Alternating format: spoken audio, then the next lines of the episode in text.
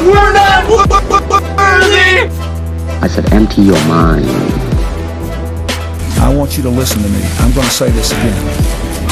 I did not have sexual relations with that woman.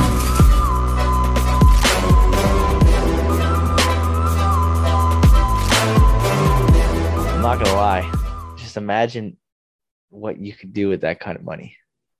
You know, I don't mind being the bad guy for 30 million a year. I don't mind being the most hated man ever for 30 mil. But is he the most hated man ever? I don't think he is. I think Altuve was the one that was the most hated of that group. Well, he's he's affiliated. Yeah, but they all got paid. I mean, if, if Bregman becomes a free agent, he's going to get paid. Verlander's going to get paid. He's, he, they gave him $21 million a year. Uh, I'll Green- still I'll still take ju- the money. Greinke know. just went back to Kansas City. He's gonna he got paid. They're all getting paid. That hatred was just surface surface hatred, jealousy. Well, like I I uh, told you a few weeks ago, I'm a cowboy guy. We hated T.O., and the moment we sign him, he's our best friend. I'm in love with the guy. That's how it is. that's I the was- way it is in sport. That's I- why I told you, sport fanatics are stupid, including I myself. hate I hated LeBron James until he became a Laker yeah, and brought us a ring. yeah, I hate LeBron blames. He, he brought well. us a ring. Yeah, So, ladies and gentlemen, this is Canceled Teachers Talk Unbelievable History with another fantastic episode. Uh, we're going to go a little bit different today. I think we were inspired by one of our last episodes. We're Mhm. going to do a serial killer. We we know I know that serial killer serial killers and true crime and all uh, all the stuff that comes from tho- those kind of genres are super popular in today's culture. Uh, Mhm. I love that. I love serial killers. I've I've explored. I've done every uh, documentary on Netflix. I've watched YouTube videos. I've been fascinated with serial killers since as, as young as I could remember. Uh, and it doesn't really matter which one it is. Some of the, even the ones that nobody's ever heard of, I think the stories are just, you know, they're they're they're cool. They're fascinating.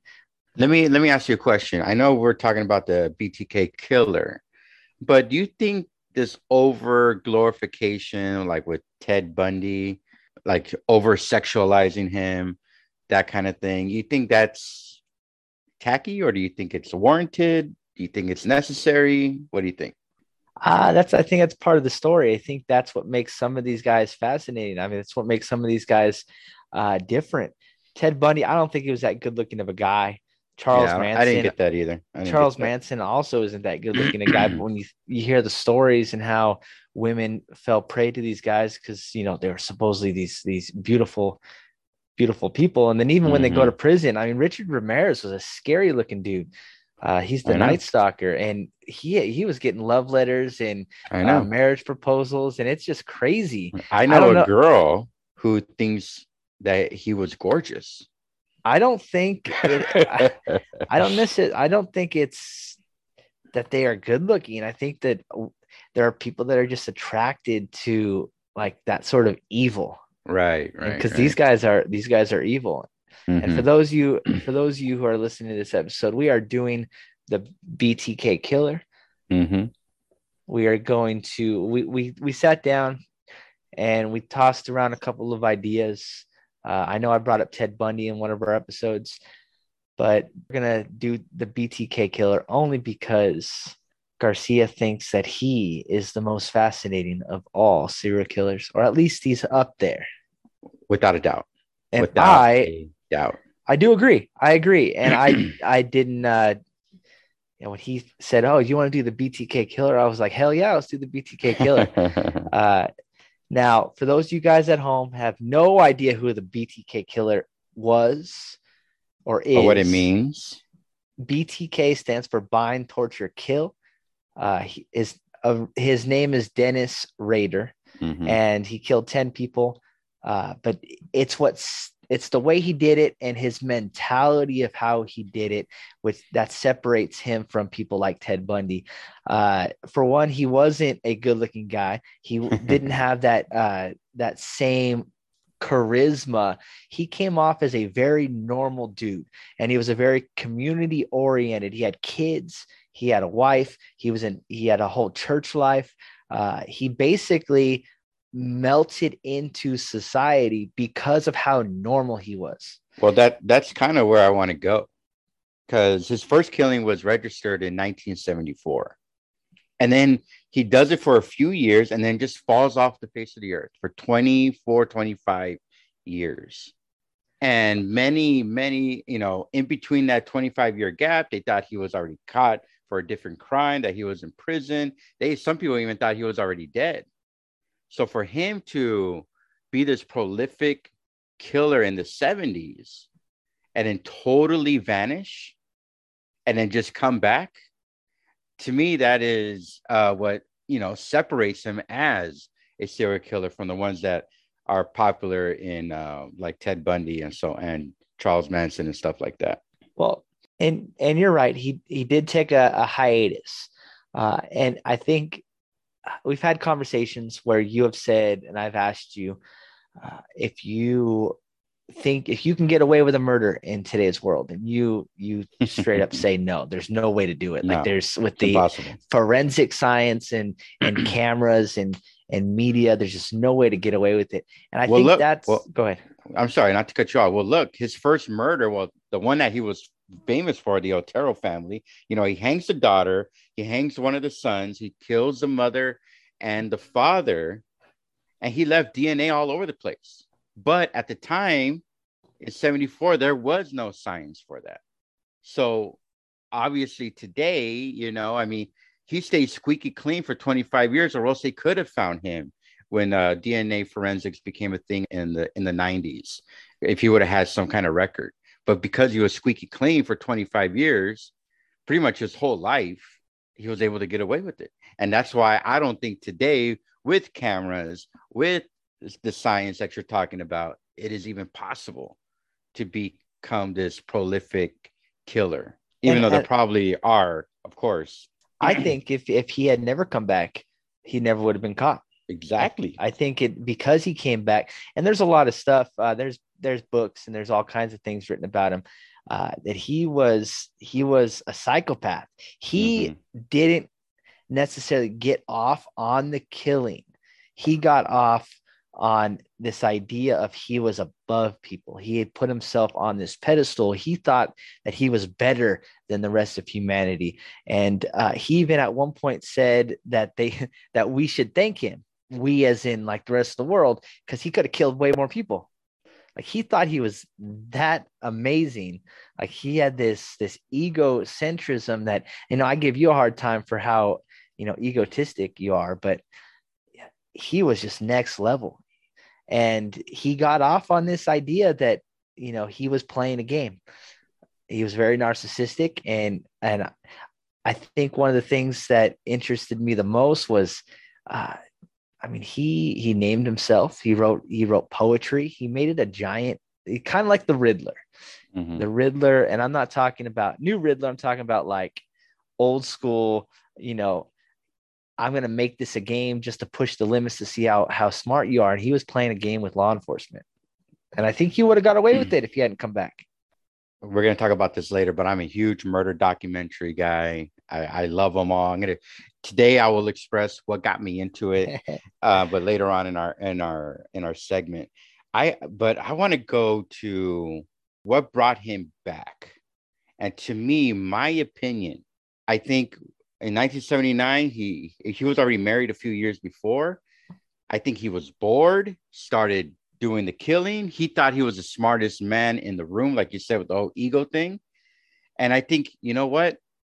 I'm done. I'm going to raise a family. And you're right. He was a church guy. He, uh, I think he was like the leader of the Boy Scouts, if I'm not mistaken. He was. Yeah. Boy, he's a Boy Scout leader. And uh, I think when he raised his family, he had a normal job, he had a normal career going. And once the kids were out, it's like, what do I do now? Where's where's that rush, that adrenaline rush? And I just think he fell back into an old demon that was obviously that like you you know you always hear uh read about stories where when killers are caught that it just haunts them. Like i could never sleep for the days that i was trying to get away because i just felt so guilty. But i think for him what haunted him was not the killings but more or less the thirst to go back. Like i honestly think in a weird way he was holding himself from in that 25 year time frame from committing another murder and when everybody, I guess, moved out of the house, the kids got older, graduated high school, went to college, whatever, I think he was like, all right, well, let's see what I can do. Let's go back out there. That's Well, he a used to- theory of mine, by the way. He used to take trophies from his original killings. Mhm. And in that during that hiatus between uh, 91 and 0405, Mhm. uh, he used to cut out magazines and make up like make dolls out of the Mhm. trophies and it allowed him to relive. So he never stopped. He just found a way an outlet that let him you know get off on the on this on reliving the old memories. And i think you're right. I think at some point because he had never really rehabilitated himself he Mhm. always wanted to continue doing it. He always wanted to to go back and do it again. And and at some point him reliving the memories was just not getting it done anymore. So, what do you think pulled him in? For me, I think it was, you know, the family life was over, and he he wa- I think he had like a fear, and he just went back to what gave him that that adrenaline rush. What do you think pulled him in, if anything? i was uh listening to somebody talk about the btk killer and he actually was still doing his hunting that's how you know he was still going through the motions. And there was something with a construction crew and he was hunting uh, s- some victim that he probably never was going to actually kill but he was he was going through his motions and they stopped him. And it was an ego thing and because he failed in his mind that's what pushed him kind of like i you know i got to see if i still have it.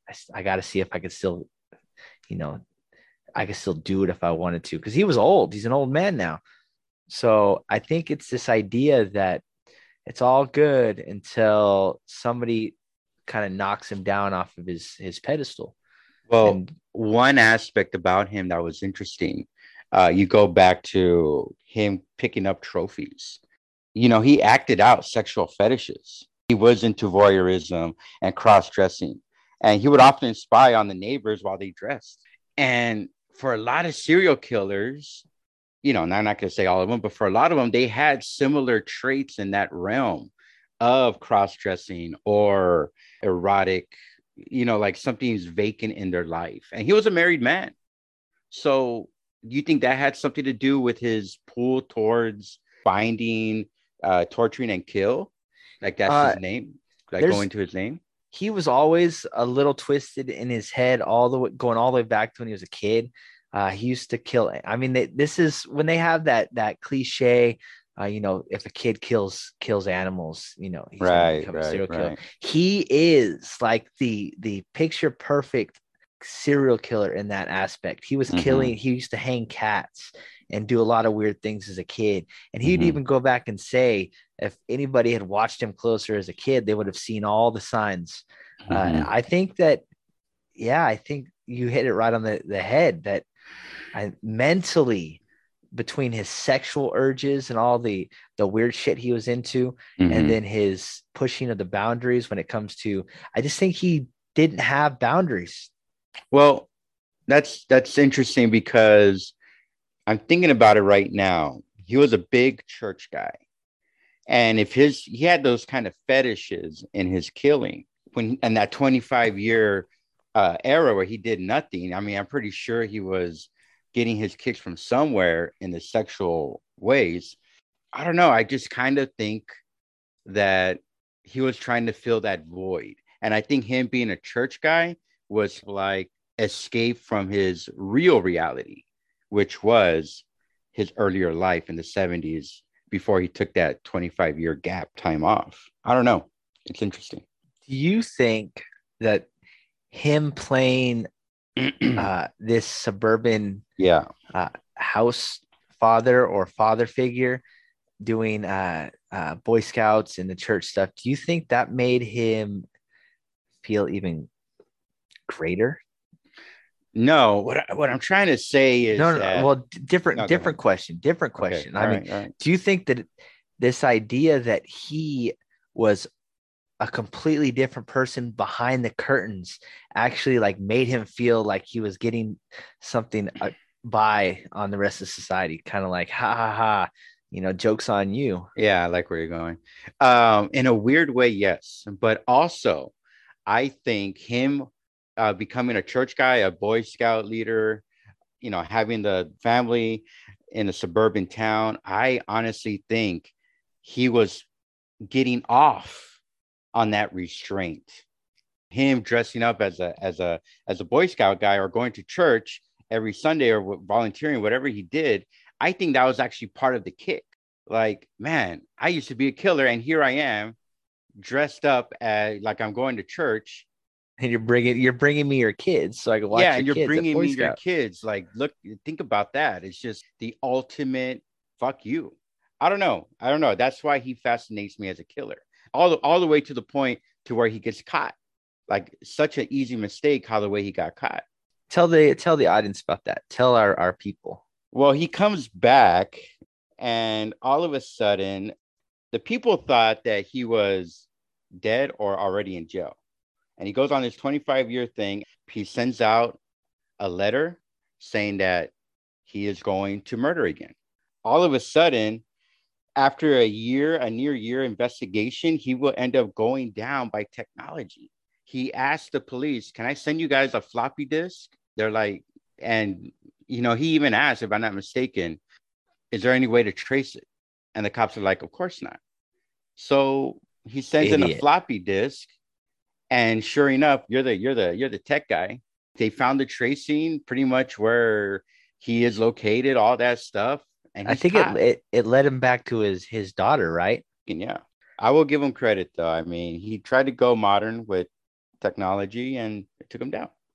But I give him a little bit of credit on that. But I mean, it was such an easy mistake considering how prolific he was as a killer. That something so simple would take him down. Yeah he he wanted to be known he Mhm, wanted to be known so mhm. let me read you uh this is from his original letter to the cops Mhm. He said, P.S. Since sex criminals do not change their MO or by nature cannot do so, I will not change mine. The code word for me will be bind them, torture them, kill them. Mhm, BTK. mhm. You see, he's at he's you see he's at it again. They will Mhm. be on the next victim. And then uh, he killed seven more people and then wrote another letter back to the cops saying, How many do I have to kill before I get my name in the paper? or Right. get some national recognition. He Correct. wanted to be known. And I think it's that is what got him caught. Well, not only that, but he finally, when they brought him in, I mean, he just admitted everything. Yeah. like right on the spot.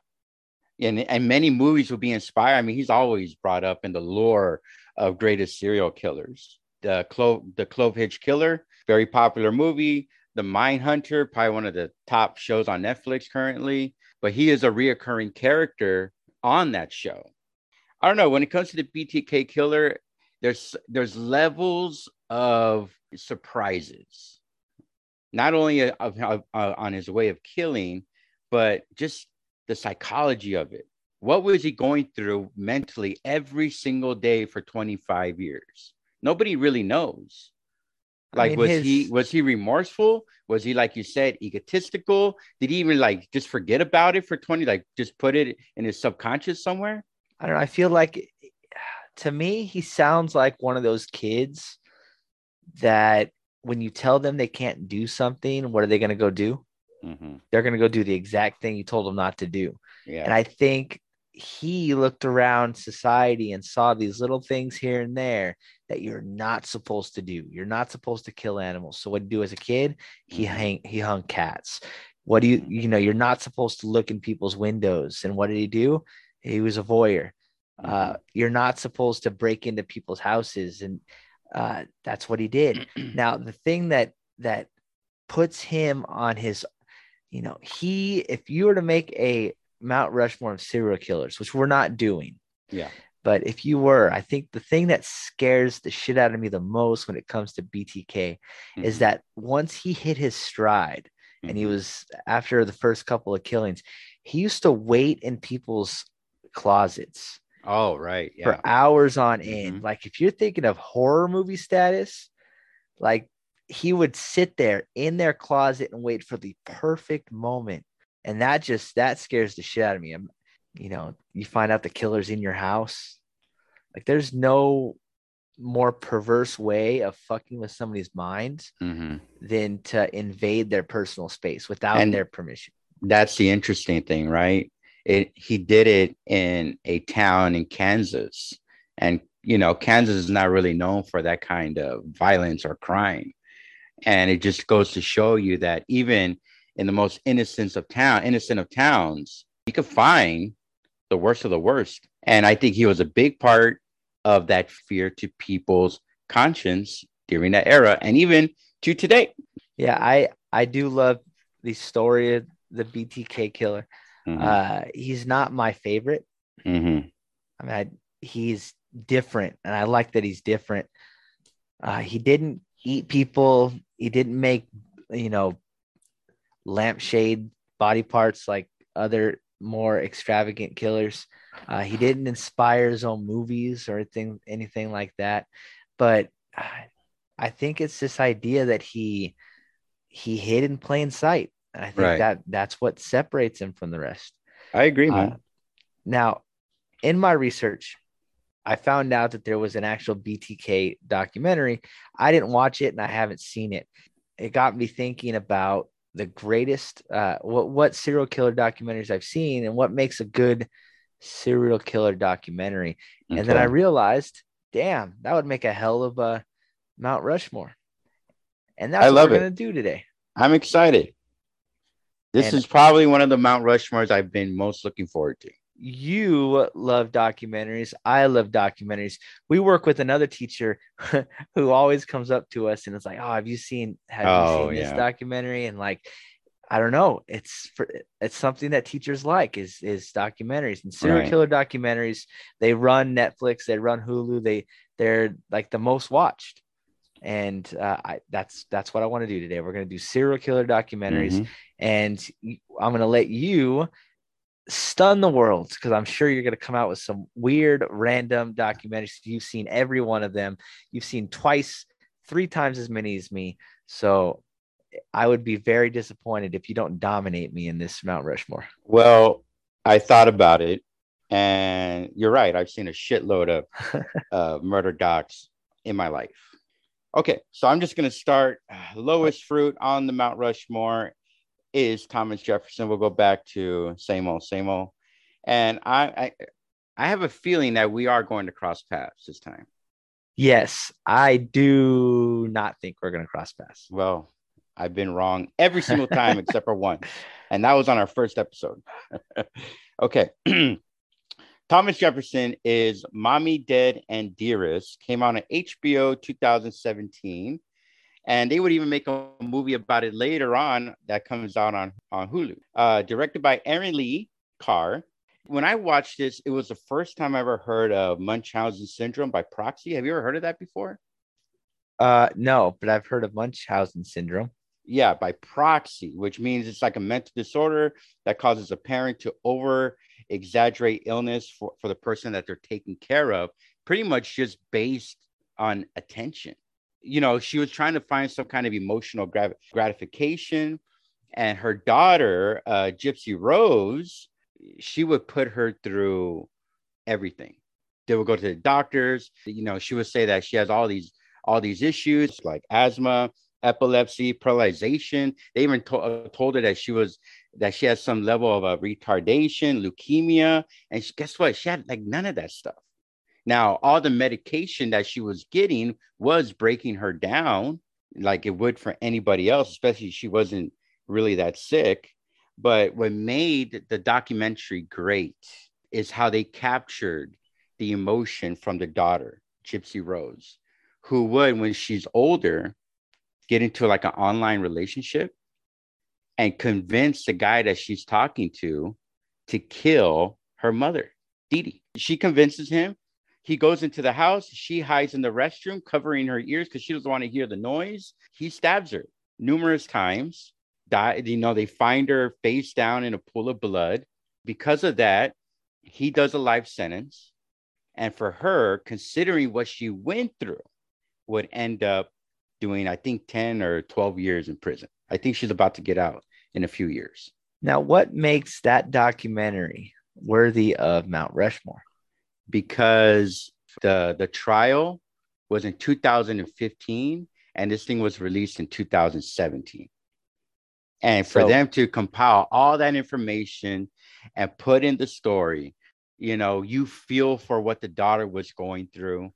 And I remember when this when this documentary came out, a lot of people were like, I didn't even know what that syndrome is. And it just brought a big old focal lens to what the mother was doing to the daughter. How would that even happen? And the film captured that very well. Now, I I saw that pop up on a couple of the lists. Mhm. Uh, I have never seen it. Uh, mental illness and, and things like that, and that's hard enough as it is. When you throw in murder Mhm. on top of it, it's not my cup of tea. Mhm. So I'm not I'm not saying I stayed away from it because of that, but it just didn't seem like one of those things that uh, jumps out at me.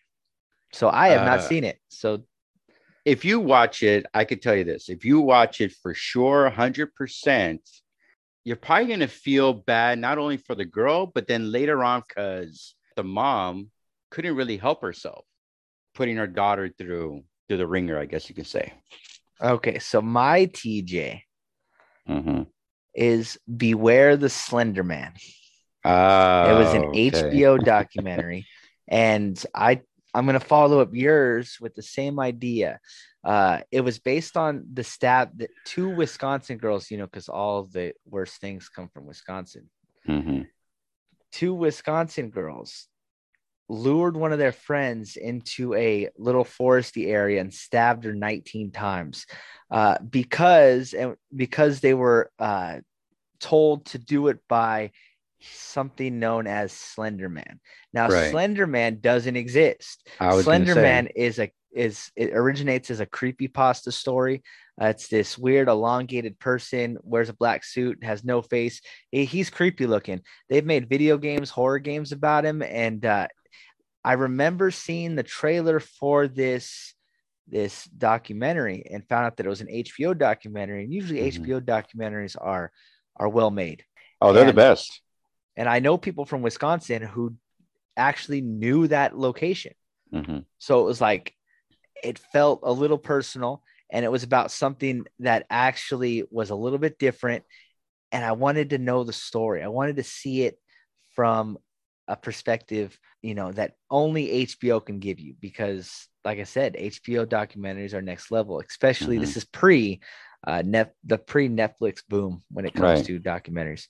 Right. Now, I picked it for my TJ because just like yours, the stabbing took place in 2014. hmm The documentary came out in 2000 and the beginning of 2017 was was completed by the in 2016 and it they shot it over the course of like 18 months so a year and a half. To fit an 18 month documentary shoot uh, it takes a, a film crew producers and things like that. It's just so hard to get it in and out in the middle of a trial and all that good Mhm. stuff and Uh, to capture emotion and picture our first TJs, Mommy Dead Dearest and yours, Slenderman, for them to be able to capture all that in a in that amount of time, they both had that feel like they had been working on these documentaries for 10, 15, 20 years. And they were able to squeeze that out within a couple of months, if not a year or so.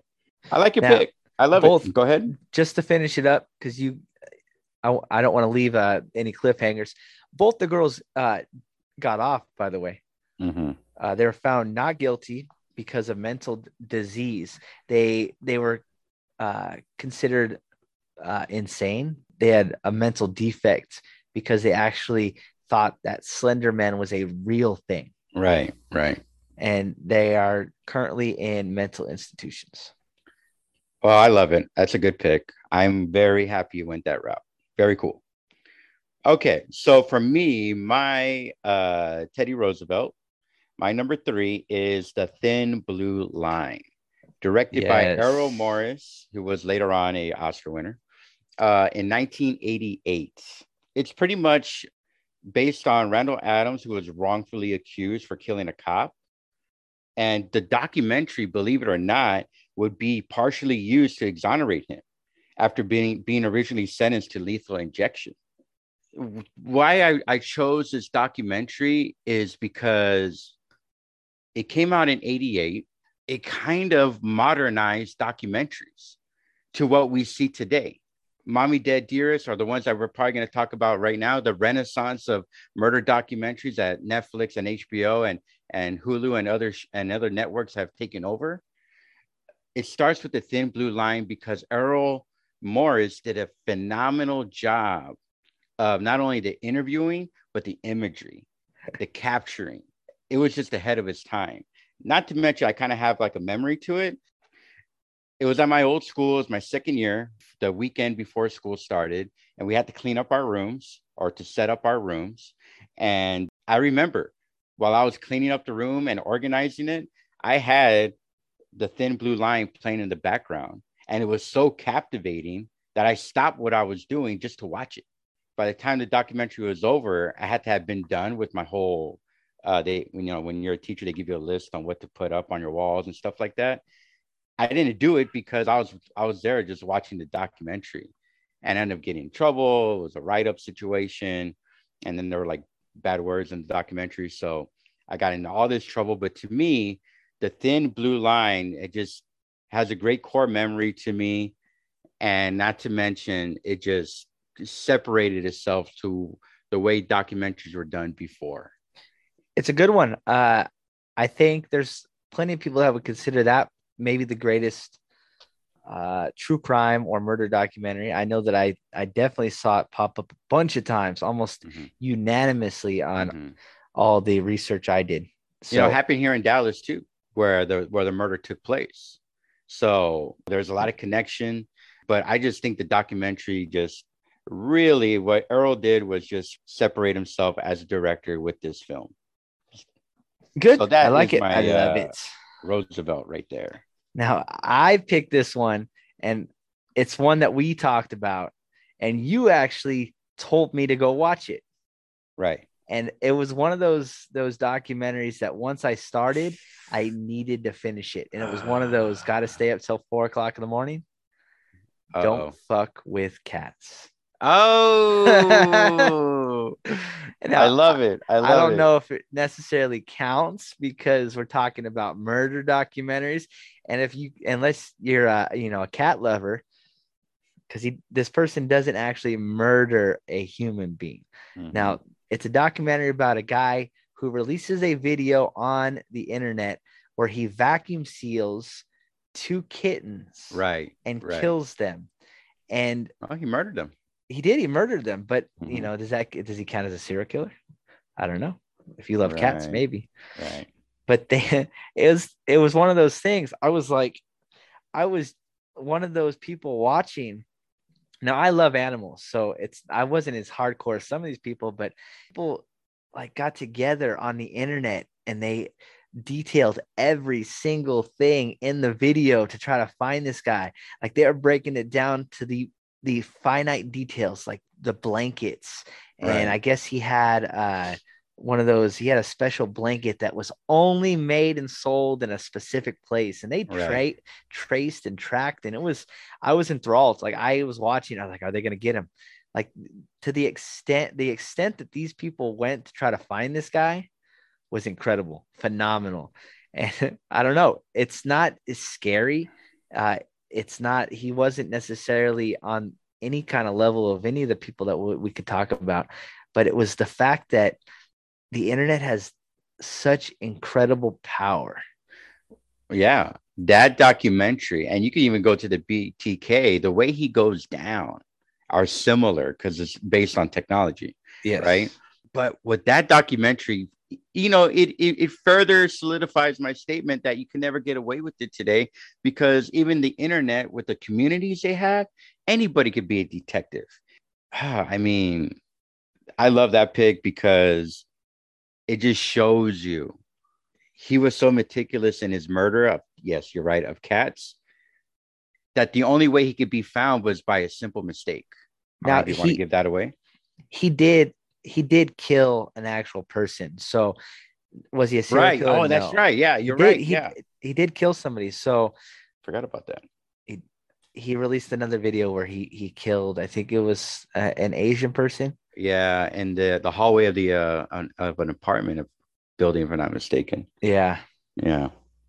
great documentary, and uh, I had to include it because you know it's one of the ones that I remember us talking about a lot in our Mhm. breaks between classes.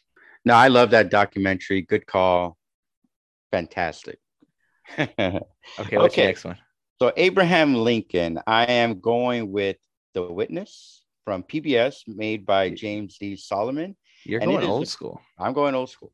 It was about the 1964 murder of Kitty uh, Kitty Genovese in New York. What made it interesting is she gets stabbed by a man when she gets out of work, like at 3:30 ish in the morning. She starts shouting out for help. She starts shouting, "Save me! Save me!" And in New York, it's in one of those uh, those courtyards were surrounded by buildings, so everything echoes and everything is magnified and and everybody can hear her screaming but yet nobody says anything. Nobody calls the cops because everybody's like just mind their own business. This documentary what it did a great job of was capturing that and they would use animation for the reenactments and her brother would do this phenomenal job of trying to find out why didn't they call the cops? Because what ended up happening was the killer stabs her and she tries to struggle to get back into the apartment so she was still kind of alive. So maybe if somebody would have called would have called the cops maybe her life could have been saved. But then the killer comes back 30 minutes later and finishes the job. And still nobody called the cop as she was yelling for help. And her brother just does this in this documentary just does a good job and it's because of that of her killing that there's all these bystander laws now. It's just a it's just a great documentary. I recommend anybody to check it out. I loved it. I don't know. Have you ever heard of it before? I have, I have, and I Or as you were her? going through that, I didn't want to. Uh, I didn't want to interrupt you. I have a, a million questions I could ask you. Mm-hmm. Ask you the most important one. Mm-hmm. If you were walking out to your car right now Yeah. and you saw somebody getting murdered, Mm-hmm. what would you do? Well, with technology today, I would definitely call for help 100%. But going back to the documentary, this answers your question too. Uh, her brother, Bill Genovese, he kind of explains that most of the people that lived in those areas were from the Holocaust era. And they were kind of used to not saying anything because saying something got them in trouble when they were when they were grow- going through the Holocaust or during that era. But with today's technology, for me at least, I would definitely make a phone call and probably try to deter the situation without putting my life Your in danger. st- Of course not. Of course, you know, I mean, I remember, I remember when we the first year I was working at our school, and we had a, a gun threat, oh, and yeah, we were supposed that. to lock the doors, I remember that. and uh, I didn't have a lock on my door, so I called Right. the office. I was like, "What do you expect me to do? I can't lock my door." Yeah. And she goes, "You are the lock." And they, they made me sit against the door for like two hours. Mhm. And that's when I, I I had to answer these questions in my mind. What would you Mhm. what would you do if you're put in a situation where you were protecting somebody else's life? And I guess for those witnesses, their life is more important than the life of somebody else. That's tough. You never know until you're in that situation. when it comes to this documentary, one last thing that I'll say is the brother, Bill, he does, he connects, and you and I talk about this uh, sensationalism in the New York Times. Now, when do you and I talk about sensationalism when it comes to newspapers? The Spanish American War. Right. And it's called Yellow journalism. Yeah, yellow journalism. And he kind of alludes to that, how the New York Times was using the 38 people that said nothing as major headlines, as this murder was like a big deal um, during the 60s. And they would over exaggerate. Oh, nobody said a single thing. He would later on learn from other journalists that a lot of journalists were interviewing these people, these 38 people, and saying, Yeah, we were shouting and stuff like that. We're trying to, uh, you know, we saw what happened. But the journalists would write, That will not sell newspapers. I'm paraphrasing, by the way. So they would not, they did not even print the interview. You know, sensationalizing headlines, going back to our history classes. You know, I connect very well to the Witness documentary because it did change the world. I like that one. I like it. Uh, I like that you're going old school. Mm-hmm. Some of these are older than me. Right. I went with Cropsey as my third one. Really? Cropsey is yeah. All right, was- go ahead. it- it's right up it's it's right up my alley. It's spooky and creepy and it meanders and goes it goes left and it goes right and it goes up, it goes down and the story that it tells is not the story that you expected when you turned it on. Uh, I actually was referred by a friend, so I kind of had an idea of what was going to happen before it happened. But I, I wish I had started this. Now you're scrolling through Netflix and you, you see something that looks interesting and you just watch it. I wish I had gone down that path, but it's about uh, uh, a group of a, a couple filmmakers that are doing it seems like a documentary on an urban legend that scared them when they were kids. Uh, Right. An urban legend called Cropsey. Right. Uh, you know, this boogeyman type figure that used to, to steal and, and kidnap kids. hmm The documentary spins out of control because they start to uncover an actual person that used to kidnap and take kids. And they kind of, it intermingles they don't actually ever say that this that Cropsey, this urban legend, is an actual person, but it's almost like they accidentally uncover clues that they use Right, to yeah. solve a real uh, a real crime. And the Uh-huh. guy's name was Andre Rand, and he did used to kidnap and and uh, they a- assume that he's a serial killer. There's no evidence that he was a serial killer, but uh, they they allude to the fact that there were probably multiple, if not many, people that this guy killed. And I just like it because it, like I said, I like the the the spookiness. That I went with uh, Slender Man hmm and Cropsey's very similar. hmm It's uh, you know, a supernatural being that that ends up being an, an actual crime, an actual murderer. Right. Yeah, that that's a, that's a good pick. I remember when that came out, it became it it, it brought up a lot of memories because you kind his his myth or his legend was very similar to other ones from the past. And I think what Cropsey did was kind of give it a name.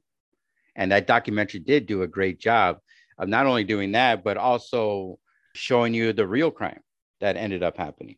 And it does link us back to Geraldo. You know, we had talked Oh, about him go. last Oh, that's right. Yes. yes. because he published the expose on the the the guy worked at a sanitarium and he was the this Andre Rand, he was a janitor, Mhm. and kids started disappearing from a sanitarium for people who were uh, you know mentally disabled. And Geraldo published an expose back in the 70s. So, you know, there was a real person behind these disappearances. And it he became it they kind of link it to this whole boogeyman Cropsey thing. well, that's a very good pick. I love that. That's a good call. Now I'm I'm very interested in your George Washington. You shouldn't be. It's gonna be Okay. cliche. Well, I'm gonna go with the documentary that changed my life, that made me a murder doc fan from day one. And it wasn't as far as you think. Okay. It, it came out in 2015, HBO again, and it was called The Jinx. I I you've talked talked about guys- I knew it. I was about it a million times. and I was like, man, this this guy better not hijack my number one pick. Nope. I remember I went over to your apartment the first time. Oh, the first time. I'd ever been there, and you were like, "Oh, you got to watch this documentary." And you tried to put it on. Yeah. Yeah. By the way, well, just to give a, you know, directed by Andrew Jarecki, very famous uh, documentarian. It's about this guy named Robert Durst. Now, what made this documentary is that it punches you right in the face. The very first scene is a guy in a sheriff in a sheriff car or suburban or something like that, and he's driving to the scene of the crime. And he's talking about, well, we're going to drive here to the scene of the crime, paraphrasing, by the way. And he gets out and he says what they found. And he goes to like the ledge of the galveston this is happening in galveston texas and, and in the shoreline. And he says we just found a couple of hefty bags full of body parts. And they will show the images of it. And it's like right there i was captured they said what the what the documentary did was capture this guy named robert durst who not only committed those crimes, he would be charged. I mean, later on, he'll be charged for three murders, and he got off on all three different accounts. And people were like, How does this guy get away with murder every single time? First, his wife would disappear in New York. I mean, it was obvious that he was a murderer, and they didn't have enough to to uh, to arrest him. Then he would murder his best friend Susan Berman in LA in 2000, almost 20 years later. And then the next year, the one in Galveston, the one I was just telling you about. And what this documentary did was capture not only how this guy could get away with it, but the fear that he had when it came to his crimes. Um, I love this documentary. They made a movie about it a few years ago. And Robert Durst, little fun fact that the documentary also talks about is that he came from wealth. His family is, he comes from this legacy where his family is partially responsible for the New York skyline. He was this man with a lot of money and he just had this secret life. He ran away from his family and did his own thing. I think he had like, oh, well, a couple of million dollars in the bank and he was just, I guess, committing crimes all over the place and he would just get away with it every single time. And his way of manipulation was, you know what? I know how to protect myself. I'm going to use my wealth to protect me. He used that money to get the best lawyers to help him not get convicted. And then the cherry on top, my man, the cherry on top is the very ending of that documentary. The last scene of that documentary, they're talking about the director pulls him into this nice little office in New York, and they even reveal that he is caught. I go, look, we got proof that you killed these people. And they show him the proof in this meeting, the directors. And he's like, well, you know, it's not me. I need to get my lawyers, kind of like pleading the fifth, sort of. And at the very end of the documentary, when the meeting was over, he goes to the restroom and the camera's off, but he accidentally leaves his mic on. And in the mic, uh, in the restroom, he says, like he says out loud to himself, I'm paraphrasing. He goes, "Well, I guess uh, they caught me. They now they know how I killed all three people. Like he admits to it. And right after this documentary was shown, they would start to go look for him, and they would finally arrest him in New Orleans few months after the premiere of this movie because he tried to to run away because of the documentary. That'll that'll teach him. Yeah, That'll Well, he teach him. he just died this past January, by the way, in prison. I know, and you uh you you brought it up again. Of course. We've talked about this documentary uh a lot. Yeah. and not not in the same way that we talk about other documentaries. We talk about it because you try to shoehorn this documentary into a lot of different conversations. I think everybody should watch it. So that does not surprise me. And I don't think my number one is going to surprise you. All right. Go for it. I'm going to go with The Night Stalker, the Night Stalker Oh. documentary. And you knew it because we have talked about it a lot. Now, not as high profile as yours. Uh, I think the Night Stalker documentary just happened to come out at the right place at the right time for me.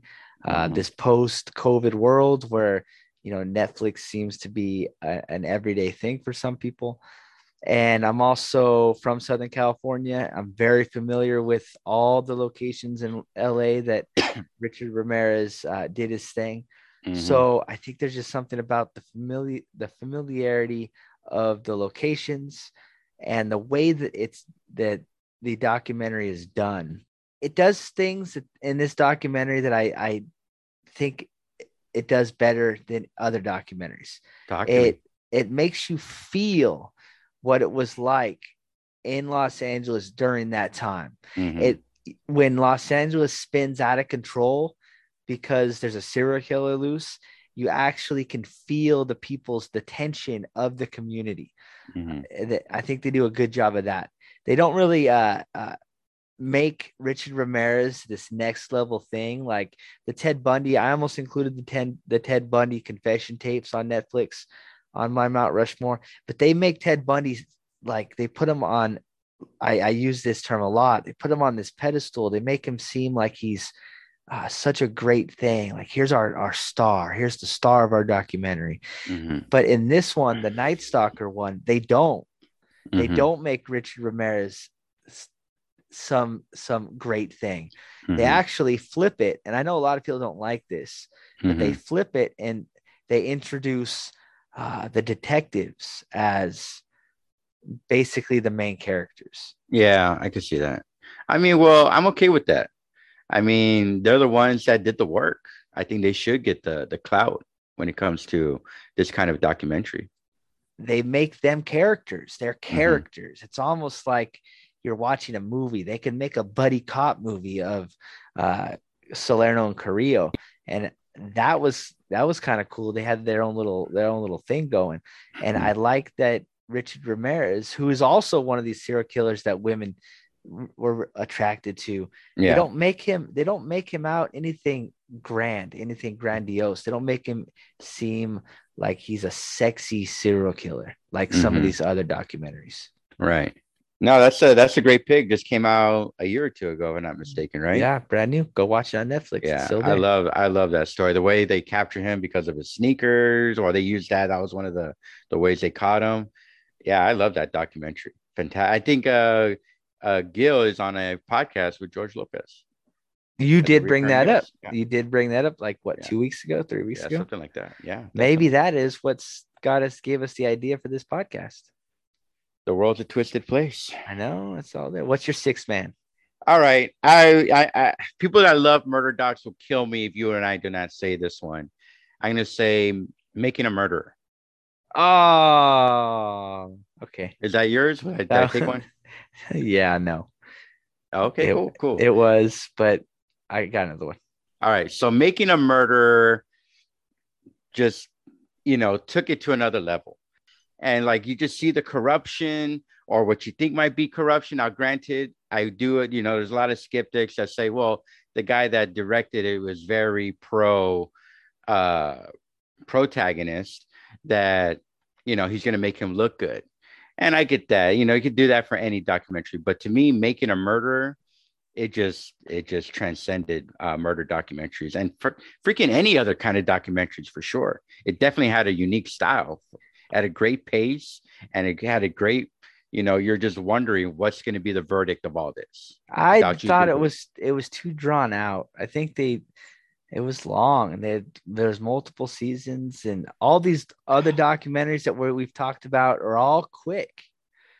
Like they get Well, yeah, because what they the way they hustled the kid to admitting to to killing, I mean, it was obvious. I mean, that they did- documentary did a good job for you to empathize with them, whether they were the killers or not. yes, it, it is there. I watched I watched it. Mhm. Uh I remember it bec- uh, I got sucked into the the hoopla, the big deal. yeah. Uh my six man my six man was making a murder, There you go. but I have another six man. So Talk to me. Confessions with a Killer, the Ted Right. Bundy tapes. All right. Uh, there's this big thing, a big like last three years. Ted Mhm. Bundy's been like the guy, this the serial killer.